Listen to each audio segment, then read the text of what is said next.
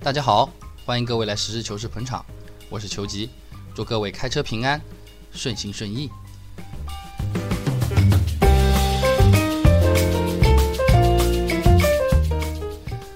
那今天这期节目呢，我们给大家来讲一个关于我自己的相亲的故事，以此来介绍一些通过改装车标、车尾名牌等小细节，来成功达到汽车价值感提升的目的。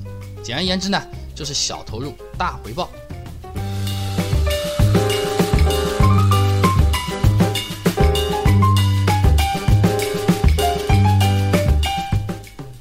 几年前呢，在朋友的介绍下呢，我在网上认识了一个女孩子。一开始聊聊呢，感觉还不错，呃，打算下个星期就见面了。但在见面的前一天呢，这个女孩子的母亲，啊，我估计叫她阿姨好了，呃，用了这个女孩子的那个账号上线跟我聊天，问的问题呢，相当的直接，我听得非常的不愉快。那自然就你一句我一句的就说起来了。她说：“小伙子啊，你是做什么行当的呀？有多少收入啊？”我也就没回答他，我就问，哎，阿姨呀，你女儿是什么学历呀？她是在哪里读书的呀？哎，他还在继续问，说，那么你家里人条件好不好啊？有多少存款啊？我这个时候呢，其实已经挺不愉快了。那我就说，哎，阿姨啊，那你女儿的三围是多少啊？长得漂不漂亮啊？有没有那个照片再发我两张看看啊？我想这么说总好了呢。这位阿姨竟然还没完没了，又问了，说。哎，你有没有买过房子啊？你的房子买在哪里呀？有多少平方？有多大啊？那我想，我只有使出必杀技杀手锏了。阿姨呀，你这个女儿啊，交了几个男朋友啊？我是不是她人生中的第一个男朋友啊？这么一来一回的说了几句呢，呃，我们彼此都没有什么太好的印象。最后面见面呢，我就干脆也就没去，就没把她当回事儿。过了两天啊，这个阿姨她又上那个 QQ 啊，给我发了一张雷克萨斯 RX 三五零的图片过来。我说，嗯，什么意思啊？要买车啊？哦，她后面字又跟上来了，说什么？你看啊，我们女儿条件是非常好的，你看去相亲见的人，你看都看那么好的车子，你不来，这真的是你的损失啊！哦，我说，哎呀，这个阿姨啊，你这也一把年纪了，你还跟我较这个劲啊？不见面嘛，也就不见面好了嘛。这个我想也就算了，打算随便礼节性的回两句，以后再也就就拉黑，就不要理他了。这看着看着，我看，哎，这个图片好像有点奇怪啊，我这个雷克萨斯怎么就看起来有点不协调感呢？我就把 QQ 那个图片放大了，点大开来一看，哦，它就根本不是个雷克萨斯 RX，它就是个比亚迪 S 六。我说阿姨啊。它不是那个七十多万的雷克萨斯 RX 三五零，它就是一台八万块钱的比亚迪 S 六。这个比亚迪 S 六和雷克萨斯 RX 系列在外观上有四个比较明显的区别。首先，第一个，虽然它们的后尾灯都采用了分体式的设计，但总体来看，比亚迪 S 六是一个比较不规则的五边形，而雷克萨斯 RX 系列呢是一个看起来相对规整的平行四边形。第二点。比亚迪 S 六从侧面看，它的腰线是从 A 柱一直延伸到 D 柱，是一条直线；而雷克萨斯 RX 系列，它出于对空气动力学的考虑，从车辆的 B 柱到 C 柱这一段是采用了一个下沉式的设计。第三点就是在钢圈设计上，比亚迪 S 六它不管任何配置，全部都是五伏的设计，而雷克萨斯 RX 三五零的话，它采用的是七伏的设计。那么最后第四点就是雷克萨斯 RX 系列在中国所有的车型全部都是自动挡的，它并没有提供手动挡的配置。那么如果你看到一个车子，它非常像雷克萨斯 RX 三五零，但是你坐到里面去发现它是一个手动挡的换挡杆的话，那么它就一定是比亚迪 S 六。听到这里，阿姨差不多明白这是怎么回事情了。当然了，这是好几年前的事情了。现在最新款的雷克萨斯 RX 三五零，它所采用的钢圈也是五伏的了。其实像这种事情还是比较普遍的了。比如说花个五千块钱左右改一改大包围，换换字标，可以把十万块钱的北汽勇士一下子变成八十万的悍马。再或者说你出个两千块钱左右，把中网车标、车尾名牌改一改，那么五万块钱的北汽一系列也马上就可以成为二十八万的奔驰 B 两百了。这就是我们所谓的小投入大回报，通过数千元甚至数百元的细节改装，就可以使汽车身价上涨几十万。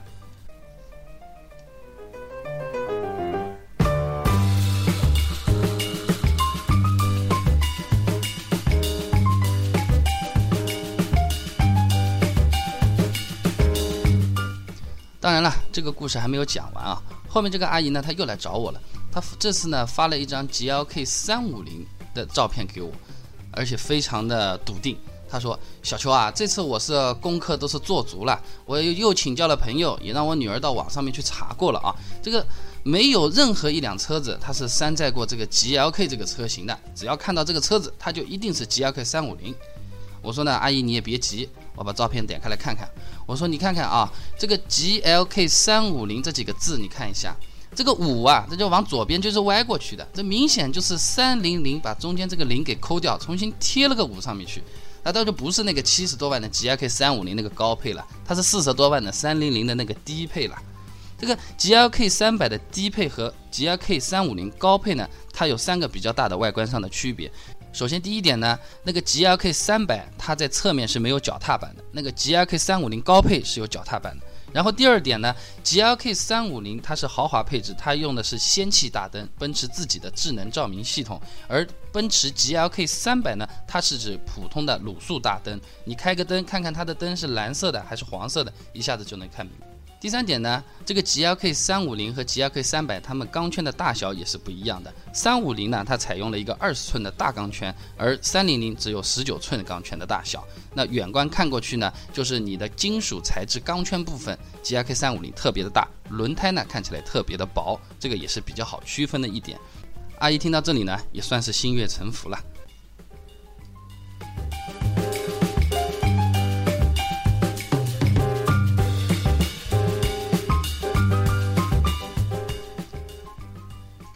呃，这也是我们所谓的小投入大回报的一种啊，它就是通过很低的成本来达到很高的那个价值感的提升。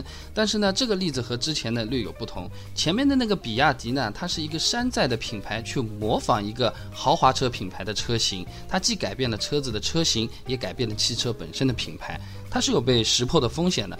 而我们这个例子呢，它只是通过极少数的名牌和标识的改装，从而达到了从低配。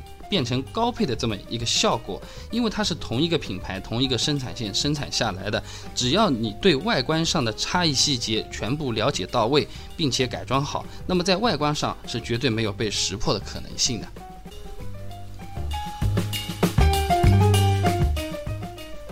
后来呢，阿姨跟我说，他们两个聊的呢还算是比较顺利的，打算呢步入婚姻的殿堂。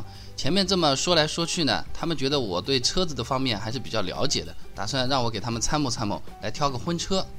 那么男方家里呢，对奔驰这个品牌呢算是情有独钟了，于是他们的婚车呢就选择奔驰的 S Class 的轿车和 G Class 的越野车这两个里面挑一个。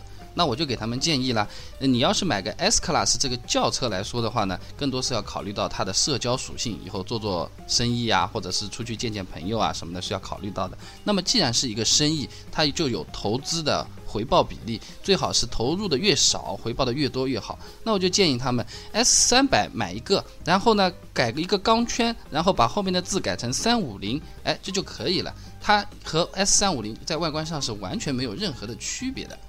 要知道，那个 S 三百只要九十多万，而那个 S 三五零可要一百四十多万啊。不过说起奔驰 G Class 越野车呢，情况就略有不同了。你当然是可以花个一百六十多万买一个 G 五百，通过改装外包围、钢圈、后尾标等等等细节，把它成功的升级成一个两百二十五万八千的 G 五五 AMG。但是买 G Class 的车主呢，往往注重机械性能要大于它的社交性能。由于发动机和包围套件的不同侧重啊，在车辆行驶和越野脱困方面的表现，它是会有质的差别的。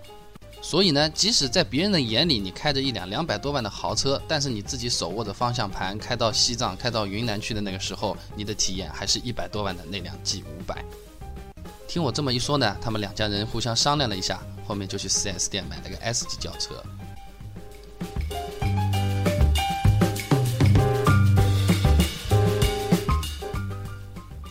那么像我们刚才说的那种为了社交属性而轻度改装外观的这种情况呢，还是比较普遍的。但需要考虑到国家法规对这种改换车标或者是额外增加配置的行为呢，是不予以保护的。在上牌和年检的时候呢，都会碰到一些小麻烦的。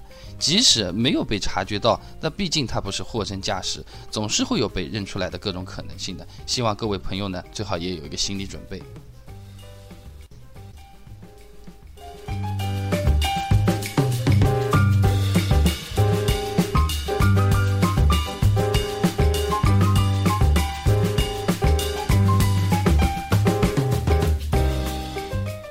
在节目的最后呢，就我个人观点来看，这个车子呢，它拥有社交、生活、机械这三大属性。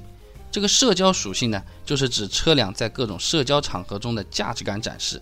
比如说你去相亲啊、经商谈判啊，你开一个一百万的车子和你开一个十万块钱的车子，别人对你的看法完全都是不一样的。然后就是生活属性，生活属性呢，就是指车辆在日常生活中的实际应用表现。比如说这个车子好不好停啊？旅游的时候坐的会不会累？想装东西的时候够不够大？而机械属性呢，它就主要是指车辆自身的机械设计的特性了。比如说这个车子它排量是三点零还是三点五啊？加速度、扭矩怎么样？它的悬挂是独立悬挂还是半独立悬挂？是五连杆的还是三连杆的？在这期节目中，我们为大家提供了一种通过改变车辆外观细节来提升价值感的改车方式，可谓小投入大回报地实现了社交属性的最大化。如果你买车不光是要考虑日常通勤和驾驶乐趣，而是要在情场、商场、官场寻求社交属性的最大化，那么今天的这个小投入大回报的故事，大家不妨参考一下。谢谢各位。